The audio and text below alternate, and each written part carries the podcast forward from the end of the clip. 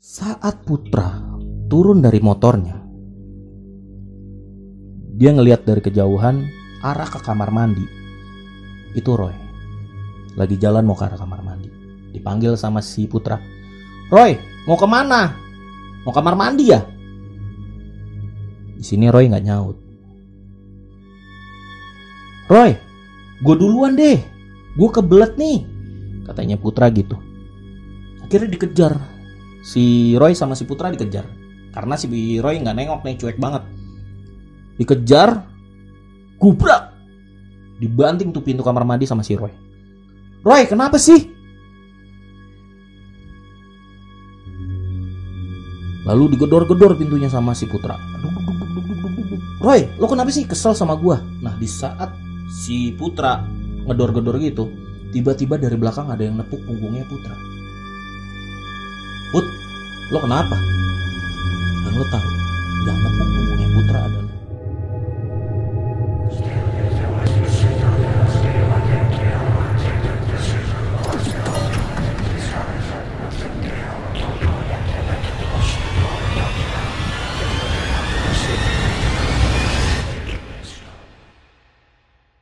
si Roy. Pas si Roy ngeliat ke belakang, kaget dia sekaget-kagetnya. Roy, kok lo eh in Roy Roy langsung bilang, Put, lo kenapa sih? Enggak, it, lo kok bingung si putranya. Karena dia ngelihat barusan si Roy ini masuk kamar mandi. Tiba-tiba si Roy ada di belakang nih nepuk pundaknya. Wah kalang kabut dong. Hei, hei, kenapa? Katanya Roy gitu. Lalu ngedengar gaduhnya itu teman-temannya keluar nih semuanya nih. Si Lutfi bilang, lo kenapa Roy? Panik amat, katanya Lutfi gitu. Ini, i- ini si Roy ada dua. Si Putra terbata-bata tiba-tiba ngomong gitu. Dua, lo jangan bercanda, kata Roy gitu. Harry bilang, iya orang Roy dari tadi kok di kamar bareng gua? Kata Harry. Tadi gua lagi naruh motor, tiba-tiba gua mau ke WC. Gua kebelet dan Roy tuh gue lihat banget si Roy masuk ke kamar mandi. Gua panggil-panggil Roy nggak nyaut. Gua kira dia kesel sama gua karena gua nggak ikutan untuk bersih-bersih hari ini. Gua kejar dan dia masuk kamar mandi dibanting pintu kamar mandi sama dia. Gue gedor-gedor dan gue kaget kok di sini juga ada Roy. Terus yang di kamar mandi siapa? Kata si Putra kayak gitu, panik tuh si Putra. Lalu di tengah paniknya, Bayu bilang, "Udah, kita gedor sama-sama, kita dobrak sama-sama di dalam itu ada siapa?" Oke, si Putra yang saking penasarannya didobrak sama di pintu. Duk! Sama seperti apa yang kalian pikirin, nggak ada siapa-siapa di dalam situ. Dan ternyata Roy yang dia lihat sampai sekarang masih belum tahu siapa sebenarnya. Lalu akhirnya mereka semua istirahat. Ya udahlah, lupain aja. Kita istirahat aja.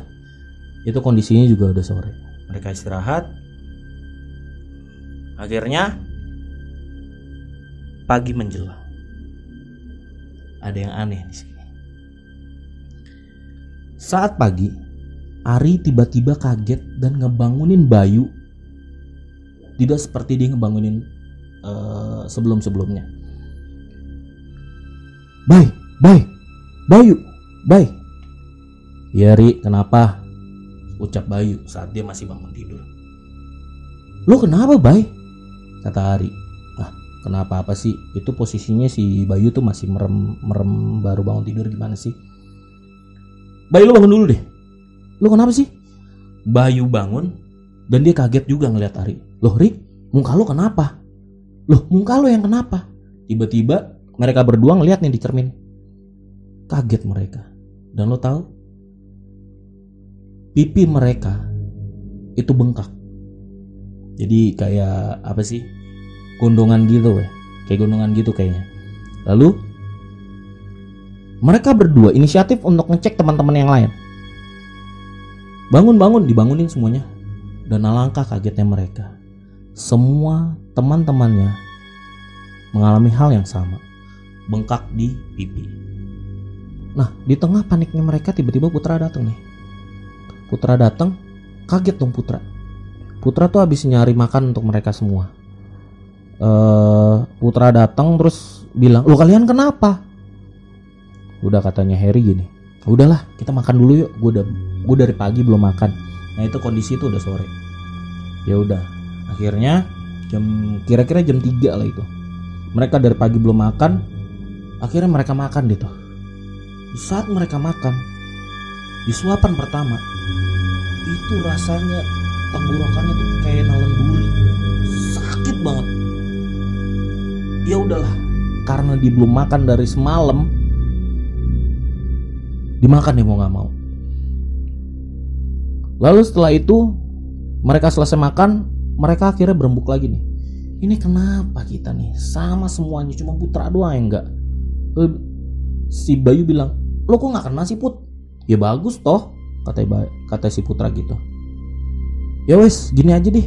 Uh, kita cari tahu nih kita kenapa. Si Rian bilang gini ya udah ini abis ini gue ke warnet gue cari kenapa sebenarnya kita. Berangkatlah si Rian ke warnet akhirnya mereka istirahat di ruang masing-masing. Mereka nggak peduli dengan apa pun yang terjadi saat itu karena mereka udah fokus ke sakitnya mereka singkat cerita Rian datang. Sumeringah dia. Eh hey guys! Kalian para lelaki-lelaki durjana dibilang gitu. Gue udah tahu kita sebenarnya kenapa.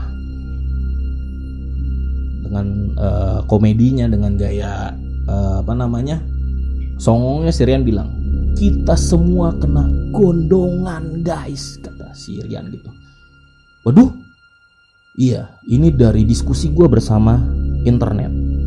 Dan gue udah tahu obatnya apa. Gue akan pergi ke Wates untuk cari obatnya tadi gitu. Ya udah buru-buru deh lo cari obatnya kata si Bayu. Lalu si Rian bilang Ri temenin gue yuk. Gue udah ngebarin nyokap juga nih. Mama gue uh, udah nyiapin obatnya. Anterin gue ke Wates untuk jemput obatnya. Ya udah Singkat cerita, Sirian dan Ari pergi ke Wates untuk ngambil obat. Lalu semuanya istirahat. Lalu pagi menjelang. Semua dikagetkan dengan suara Rian seperti biasa. Rian ini uh, anaknya konyol sih. Uh, point of view dari teman-teman yang lain suka uh, ngehibur, uh, bercanda dan lain sebagainya. Pokoknya yang rame lah. Hai semua, gue datang nih, gue bawa obat untuk kita semua yang gondongan ini. Katanya si Rian kayak gitu. Pan si lo Yan, pagi-pagi diberisik aja lo katanya si Putra. Udah deh lo yang udah kena diem aja katanya si Rian gitu. Oke oke oke semuanya ngumpul ngumpul ngumpul ngumpul. Kira mereka semua ngumpul di ruang teman.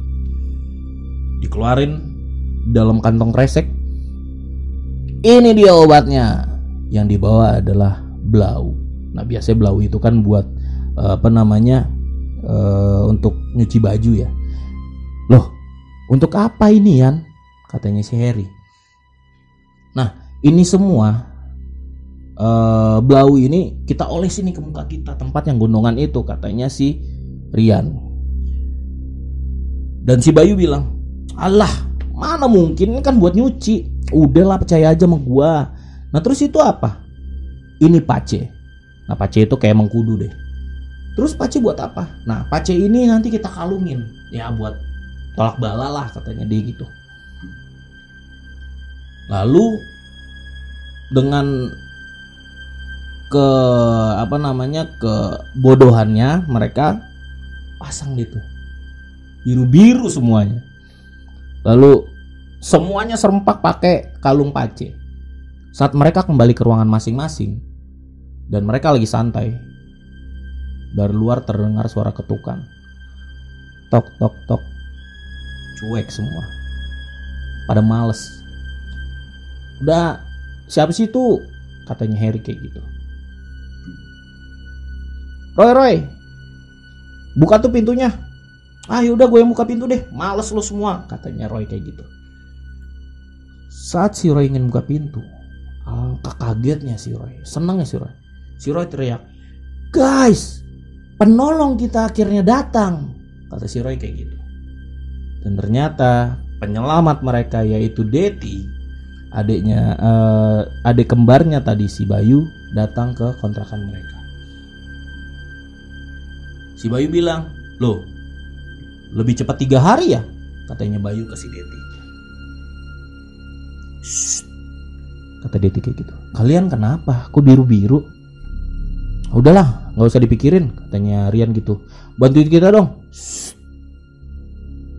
Katanya Deti kayak gitu. Deti langsung naikin tangannya. Ngecek semua ruangan. Dan lo tahu Deti bilang apa? Hmm. Kalian semua pasti bikin sesuatu yang nggak bener nih. Kaget dong Bayu. Apaan sih? Enggak kok. Kita nggak ngelakuin hal-hal yang eh, negatif. Shh.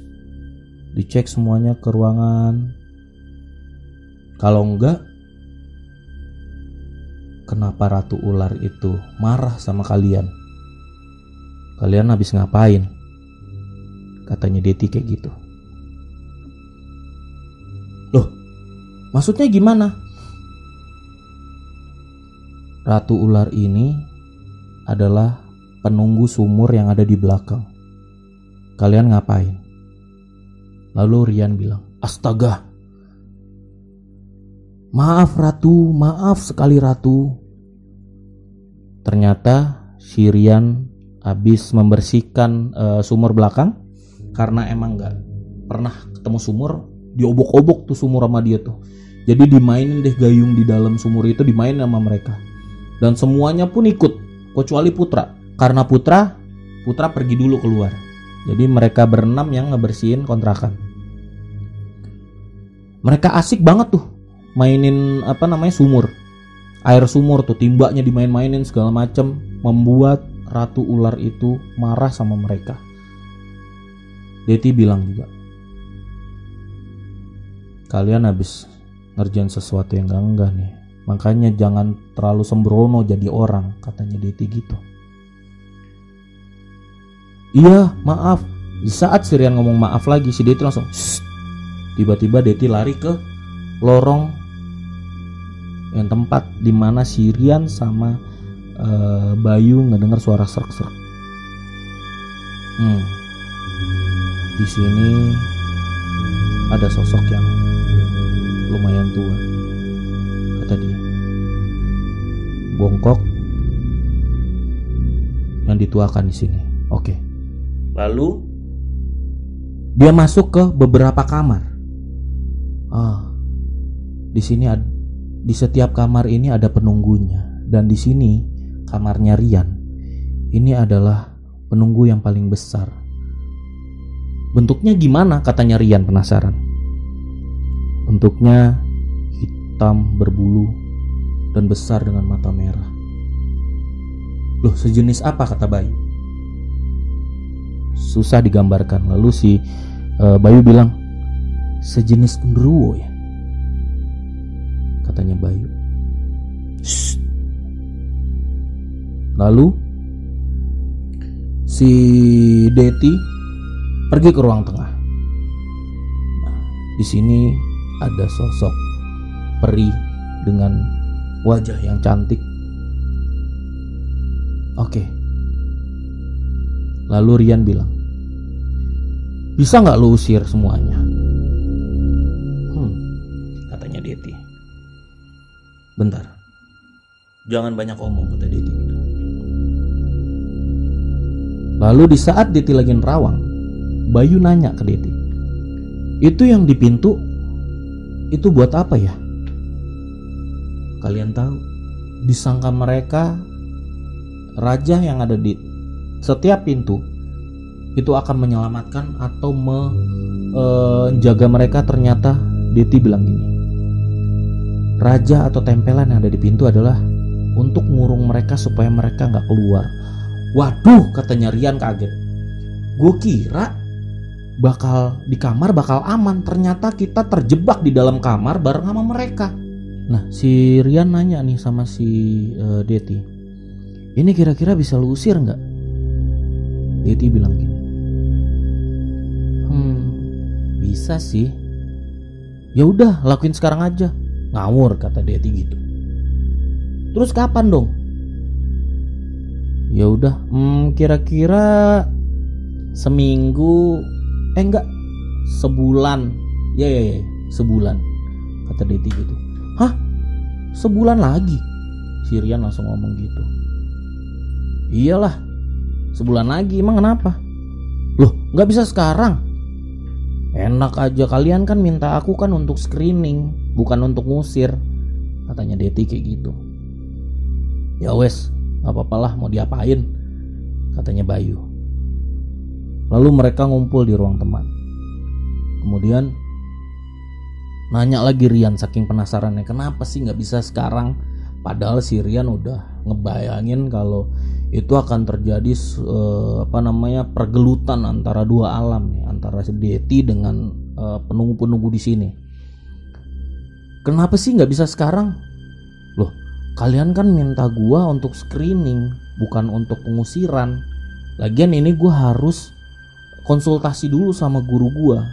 Gua harus ketemu dulu sama Mbak Nuni. Nah Mbak Nuni ini adalah guru dari si Deti. Gua harus ketemu dulu sama Mbak Nuni. Ya udah sekarang aja. Ya nggak bisa. Mbak Nuni lagi di luar kota. Jadi gua harus nunggu kepulangan Mbak Nuni dulu untuk akhirnya nanti gua bisa konsulta konsultasi dan ngelakuin apa yang harus gue lakukan. Lu kira gampang ngusir ini semua kata Deti gitu ya wes lah nggak apa-apa. Oke gini det Bayu langsung motong pembicaraan. Kira-kira menurut lo sampai kita nunggu sebulan lamanya kita harus ngelakuin apa seenggak-enggaknya supaya kita nggak diganggu lagi sama penunggu-penunggu di sini? Katanya Bayu. Hmm akhirnya Deti memejamkan matanya sebentar. Ya kayak dia lagi berunding dengan makhluk-makhluk di situ kira-kira apa yang akan dilakukan atau memberikan apa supaya mereka nggak ngeganggu temennya abang-abangnya si Det ini Bayu dan teman-teman. Hmm. Oke. Okay. baik. Gitu kayaknya Deti lalu akhirnya si Deti bilang ke mereka gini kalian saya minta untuk taburi kembang tujuh rupa di semua ruangan yang tadi saya sebutkan. Di kamar, di sumur, di lorong tadi tempat eh, dekat rumah eh, dekat kamarnya si Bayu. Lalu di kamarnya masing-masing. Oke. nggak apa-apa kata Bayu gitu. Berarti ini semua bisa ngusir dong atau semuanya bisa nggak ganggu kita lagi katanya Rian. Nah, di sini yang benar-benar uh, apa namanya ekspresif itu si Rian nih nanya sama Deti. Terus Deti ekspresinya gini. Nggak tahu ya, ya mudah-mudahan aja. Kata Deti. Loh gimana sih katanya Rian. Lo kan barusan habis diskusi bukan katanya Rian gitu. Ya, ya mudah-mudahan bisa buat penanggulangan selama sebulan atau sementara katanya si Deti. Bayu langsung bilang, ya wes lah nggak apa-apa. Oke det makasih banyak ya. Ya udah. Setelah kejadian si Deti screening tempat itu banyak sekali kejadian-kejadian yang akhirnya mereka lalui dan akhirnya mereka sudah terbiasa dengan kejadian itu. Lalu tiba malam Jumat kemudian. Yang Deti minta dilakuin sama teman-teman yang lain. Mereka menaburi kembang tujuh rupa di setiap titik yang diminta oleh Deti dilakuin sama mereka. Mereka menaburi kembang tujuh rupa yang udah dibeli sama si Rian. Kemudian hari demi hari mereka lalui tanpa ada gangguan atau tanpa ada eh, kejadian-kejadian uh, yang mereka alami selama ini. Ya udah akhirnya mereka uh, kira-kira seperti gencatan senjata bagi mereka tapi lucunya gini, di saat mereka sudah melakukan gencatan senjata dengan makhluk-makhluk di rumah itu, ada saat tuh tetangga di depannya dia itu iseng banget. Jadi di saat mereka lagi tenang-tenangnya gitu. Nah tetangga ini tuh sering banget setiap hari nyalain musik-musik uh, jadul musik-musik 70-an gitu dengan suara yang kencang. Jadi dia punya toa diarahin ke kontrakan mereka tuh. Kencang mah dangdung dangdung dangdung. Kesel banget dong uh, anak-anak ini. Akhirnya dibales deh sama mereka. Yang namanya juga mahasiswa mereka punya akal lebih kreatif lah. Ditaruh beberapa sound system yang mereka punya depan rumah dihadapin ke rumah eh, ke seberang rumahnya itu yang orang iseng itu. Dinyalain sama dia musik sekarang yang kencang-kencang banget. Dinyalain sama dia makin kesel dong tetangganya singkat cerita pertarungan musik sudah selesai tapi ada pertarungan yang baru, yaitu tetangga depannya itu melempari mercon ke rumah mereka. Dar dor dar dor. Nah, kaget dong mereka. Ada apa lagi sih ini? Terus Rian bilang, Mang si Rian yang suka apa yang ekspresif banget. Guys, kita diserang lagi nih. Katanya diserang. Gimana nih? Oke, tunggu di sini deh. Gue beli mercon yang banyak. Si Roy inisiatif. Si Roy pergi ke pasar pulang-pulang dia bawa mercon kira-kira 50-an yang gede-gede. Kita lempar bareng-bareng ke rumah depan. Ya udah bareng-bareng deh. Satu dua tiga dilempar. Dar dor dar dor dar dor. Akhirnya mereka dinyatakan menang dalam perperangan mercon ini. Ya udah. Lalu selesai sudah perperangan mercon mereka kembali dengan aktivitas mereka Nah, saat itu sudah dua minggu menjelang uh, kejadian Deti screening rumah. Nah, seperti biasa, banyak kegiatan dilakukan di kontrakan seperti ngerjain tugas, cengkrama, main gitar, dan lain sebagainya. Lalu, dua minggu jadwalnya di hari Sabtu, seperti biasa, para uh, kita sebut aja komplotan ya. Komplotan kontrakan itu mereka pulang ke rumah mereka di Wates karena emang udah waktunya mereka untuk balik. Mereka kangen sama keluarga kangen masakan nyokap dan lain sebagainya. Singkat cerita hari minggu menjelang maghrib Roy sampai duluan di kontrakan ambil kunci tempat biasa mereka uh, taruh tek tek buka pintu masih nggak ada orang, dia sadar dia yang pertama datang. Masuklah si Roy ke kamarnya untuk istirahat. Di kamarnya dia bingung nih. Ngapain nih gue? Ya udahlah, gue dengerin musik aja. Dia masuk ke kamarnya Bayu untuk nyalain musik di PC. Ya udah, nyalain musik. Nah, saat itu Roy lagi suka musik-musiknya eh uh, Limp Bizkit, terus musik-musiknya uh, Red Hot Chili Pepper, dinyalain sama dia tuh kenceng-kenceng. Lalu dia santai tiduran sambil dengerin musik. Nah di saat dia lagi santai tiba-tiba dia dengar suara. Kaget dong. Si Roy celingak celinguk dan akhirnya dia ke depan PC dikencangin lagi sama di musiknya. Sambil nikmatin musik. Dan dia dengar suara lagi. Lebih kencang dari yang tadi. Makin kaget dia. Dikecilin sama dia. Dilihat lagi sampai keluar dilihat sama dia sampai keluar ada siapa-siapa. Emang nggak ada yang datang baru dia sendiri. Dinyalain sama dia lebih kenceng lagi. Dan ternyata dia dengar suara yang lebih kencang dari yang tadi. Bahkan itu berasa deket sama dia sampai ada angin hembusan angin di telinganya. Makin kaget dia ya udah dia lari pontang panting ke depan sambil nunggu yang lain kemudian dia ke depan dia nunggu yang lain datanglah satu persatu Roy kata Bayu. Ngapain di depan? Udah mau maghrib nih.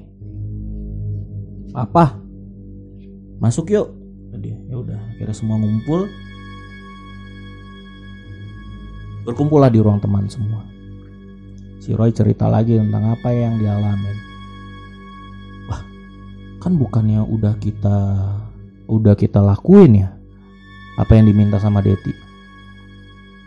Bentar deh, katanya Bayu gini. Ya lu lupa ya minggu ini untuk naruh kembangnya.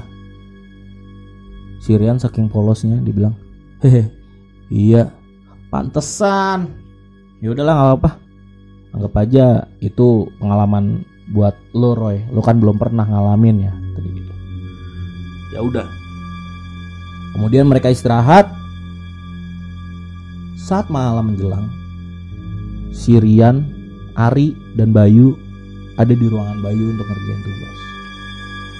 Seperti biasa, pakai PC-nya Bayu. Lalu saat mereka asik ngerjain tugas, tiba-tiba mereka ngedengar suara lagi. Serak, serak dan ini lebih banyak dan itu kayak ngelilingin perumahan mereka. Lalu tiba-tiba Bayu bilang, Yan, lo denger gak suara? Rian saking takutnya dibilang, iya, kenapa suaranya lebih rame ya? Kata Rian gitu. Terus Bayu teriak, Put, apakah anda mendengar suara tersebut? Tidak, katanya Putra. Padahal si Bayu yakin kalau itu Putra dan semuanya nggak dengar. Tidak, mungkin itu perasaan Bapak Bayu saja. Coba tanyakan kepada Harry. Her, apakah Anda mendengar suara itu? Katanya. Tidak, yuk kita istirahat aja. Nah, itu cara mereka untuk mengalihkan perhatian mereka atau mengalihkan ketakutan mereka supaya mereka bisa istirahat. Ya udah istirahat. Lalu pagi hari. Pagi hari terjadi keributan antara Harry dan Putra. Harry bilang gini. Put, udah lo ngaku aja deh. Lu kan yang tidur sama gua. Putra bilang, Enggak, bukan gua. Gua tidur sama si Roy kok di kamarnya. Lalu si Roy bilang, iya Putra tidur sama gua di kamar. Kenapa sih? Lalu tiba-tiba Harry bilang, loh semalam tuh gue tidur sama lu put. Terus gue ngadep ke belakang, gue ngebelakangin lu nih. Lu selalu ngedesek-desek gua. Ya udahlah gue tidur aja. bingung semuanya. Lalu setelah kejadian yang dialami Harry, akhirnya mereka menyatakan untuk ya udahlah kita lupain aja, gak bakal selesai nih kayak gini. Oke, mereka melanjutkan aktivitas mereka. Kemudian Bayu, Bayu lagi ngerjain tugas di ruang uh, teman saat Bayu lagi ngerjain tugas, nggak sadar waktu sudah menunjukkan pukul 2 pagi. Setelah itu mager banget nih rasanya kalau balik ke kamar dia bilang, ya udah. Dia memutuskan untuk ya udahlah, gue tidur di sini aja. Di ruang teman dia tidur. Gak lama setelah dia tidur, dia ngerasa saat dia bangun, saat dia buka mata, itu ada perempuan cantik yang tidur di samping dia ngadep ke arah Bayu. Cantik banget nih cewek, kata Bayu gitu. Lalu perempuan itu mulai menggerayangi dari muka Bayu, lalu turun ke badan, dan saat itu Bayu menyadari kalau dirinya nggak pakai baju atau nggak pakai atasan. Lalu perempuan itu lambat laun duduk di atas perutnya Bayu. Saat itu Bayu tidak mengenakan atasan. Kemudian terjadilah sesuatu yang diinginkan para bujangan, yaitu wik wik. Nah, di sini terlihat dan dirasakan oleh Bayu sangat menikmati hal itu. Ya iyalah, kapan lagi kata dia gitu. Pagi menjelang, tiba-tiba Bayu bangun dari tidurnya. Pas bangun, dia bilang, ah sial, ternyata gue mimpi, kata dia gitu. Terus dia bilang, wah mimpi gue indah banget. Lalu, sorry, si Bayu merasakan gatal di area bawah. Digaruk sama dia. Saat dia garuk, lo tahu hal ini jarang terjadi bagi pemuda-pemuda atau uh, orang dewasa ya, mahasiswa lah. Pas dia garuk, tiba-tiba di tangan dia kok ada cairan dan lo tahu Bayu mimpi basah. Lalu ternyata wah gila gue mimpi basah nih. Udah jarang banget nih gue nih dapat yang seperti ini kata dia. Ya udahlah. Dia bilang makasih banyak ya mbak kata dia gitu. Kemudian hari sudah menunjukkan pukul 8 pagi. Dia berangkat untuk kuliah. Selesai kuliah, Bayu pulang. Dan ternyata gak hanya Bayu yang ngalamin kayak gitu. Saat semuanya ngumpul di ruang teman, si Bayu cerita sama temannya. Lu tahu nggak apa yang gue alamin semalam? Gue mimpi basah bro, kata dia gitu. Gue udah lama banget nggak kayak gini.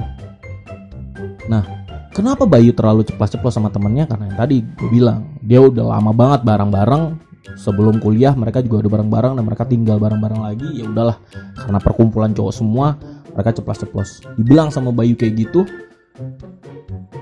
dan ternyata nggak cuman Bayu men si Harry juga bilang iya gue kemarin tidur di sini gue juga ngalamin hal yang sama bro kata Harry gitu Roy juga bilang gitu lalu Bayu bilang dijelasin sama Bayu parasnya dari muka, rambut, baju dan lain sebagainya.